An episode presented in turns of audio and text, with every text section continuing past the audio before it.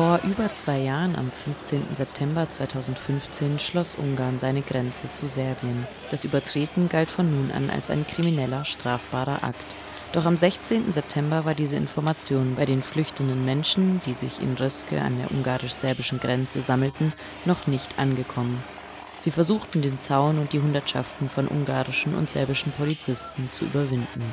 Es kam zu Ausschreitungen und elf Menschen wurden verhaftet. Diese elf waren von dort an als die Röszke elf bekannt.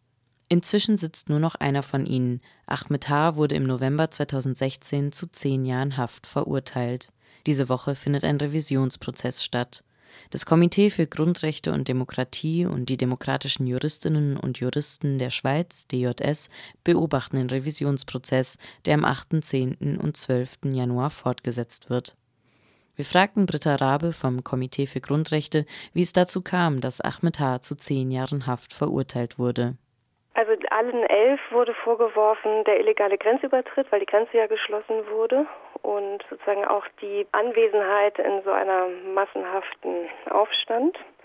Und Ahmed speziell wird vorgeworfen, äh, zusätzlich, dass er äh, mit einem Megafon in die Menge geredet hat und äh, nach Wahrnehmung der ungarischen Polizeikräfte war dies, dass er sie aufgefordert hat, das Tor aufzumachen, sonst würden sie das selbst machen. Und äh, außerdem soll er Gegenstände geworfen haben in Richtung der Polizei. Seit über zwei Jahren sitzt Ahmed H. nun im Gefängnis. Bis zum Sommer zweitausendfünfzehn lebte er noch mit seiner Familie in Zypern.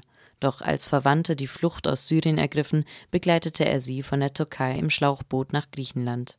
Damals war die sogenannte Balkanroute noch offen und somit kam Ahmed mit seinen Verwandten bis nach Serbien. Doch dort war die Grenze nach Ungarn plötzlich über Nacht geschlossen worden. Nach viel Unverständnis und Verzweiflung unter den Flüchtlingen wurden an diesem verheißungsvollen sechzehnten September die Grenztore doch noch geöffnet. Männer, Frauen und Kinder drängten sich nach Ungarn durch. Doch dann brach plötzlich Panik aus. Die Polizei habe vorne angefangen, auf Menschen einzuschlagen, hieß es.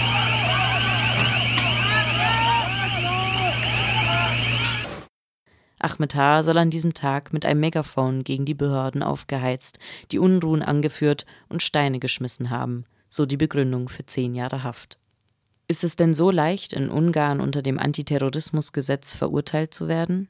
Genau, das ist nach ungarischem Gesetz, sozusagen, wenn der ungarische Staat oder äh, Beamte des Staates unter Druck gesetzt werden, dann kann das als Terrorismus ausgelegt werden. Also auch zum Beispiel, wenn Häftlinge in Hungerstreik treten. Es gibt auch andere Fälle, wo Aktivistinnen ein Haus besetzt haben. Wenn das als Bedrohung des Staates oder Androhung äh, gegen den Staat äh, wahrgenommen wird, dann äh, kann das als Terrorismus verurteilt werden.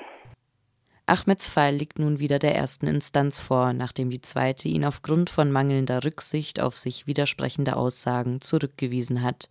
Ob dies zu einer Freisprechung führen wird, ist zweifelhaft. Also in diesem Revisionsprozess, da geht es leider nicht darum, neue Beweismittel zu prüfen oder zuzulassen, sondern lediglich die alten Beweismittel alle nochmal wiederholt. Das ist aber jetzt ein anderes Gericht. Und da können Beweismittel durchaus auch anders interpretiert und beurteilt werden. Und das könnte unter Umständen auch Folgen für ein Urteil haben, dass eben die zehn Jahre verändert werden, dass der Terrorismusvorwurf fällt. Aber letztendlich ist es so ein bisschen die Frage, also ob es ein äh, tatsächlich ja sozusagen rechtsstaatliches Verfahren ist oder ob das eher ein politischer Prozess ist. Wir würden eher sagen, es ist ein politischer Prozess. Das heißt, dass auch der Politik von Viktor Orbán ähm, folgt. Und für den ist der Fall Ahmed eben ein Paradebeispiel dafür, dass äh, alle Migranten, die nach Ungarn kommen, Terroristen sind. An dem Tag, an welchem die Grenze geschlossen wurde, waren auch mehrere unabhängige BeobachterInnen vor Ort. Viele könnten bezeugen, dass Ahmed mit dem Megafon als einer der wenigen Englischsprechenden vor Ort lediglich versuchte, zwischen den Fronten zu kommunizieren. Doch die ungarische Justiz wollte diese Stimmen nicht hören.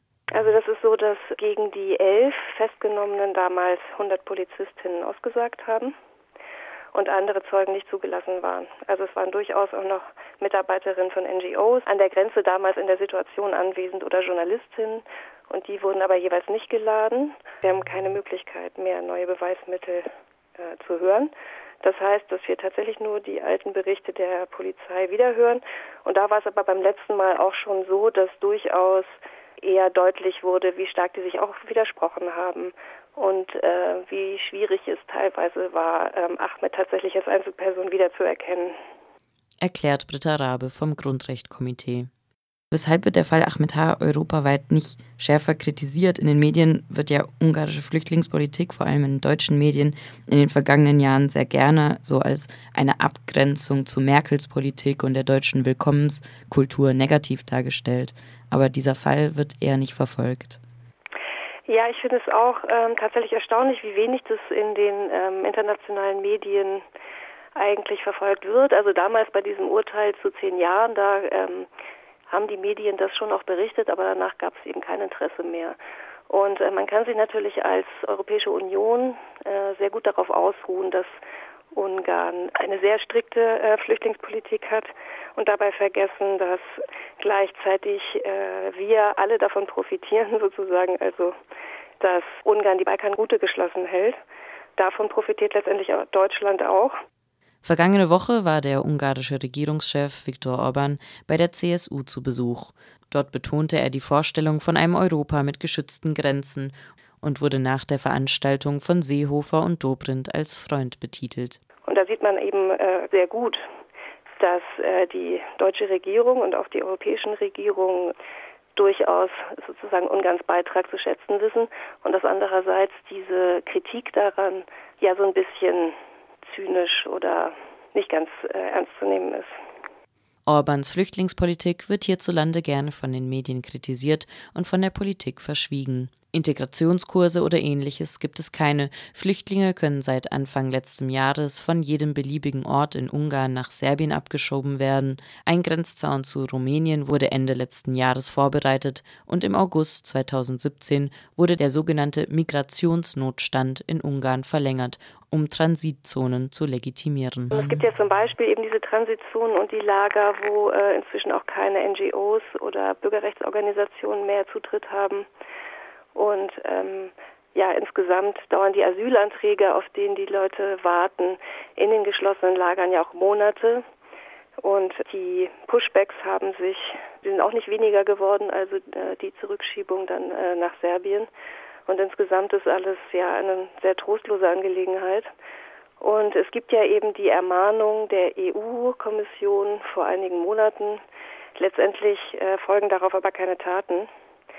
Und äh, deswegen ist sozusagen die alleinige Kritik, die geäußert wird, natürlich nicht ausreichend, um dort etwas zu verändern. Und letztendlich, wie gesagt, profitiert sozusagen die Europäische Union ja eben auch noch von Ungarns Politik, auch wenn sie sich das natürlich nicht gern an die Jacke heftet.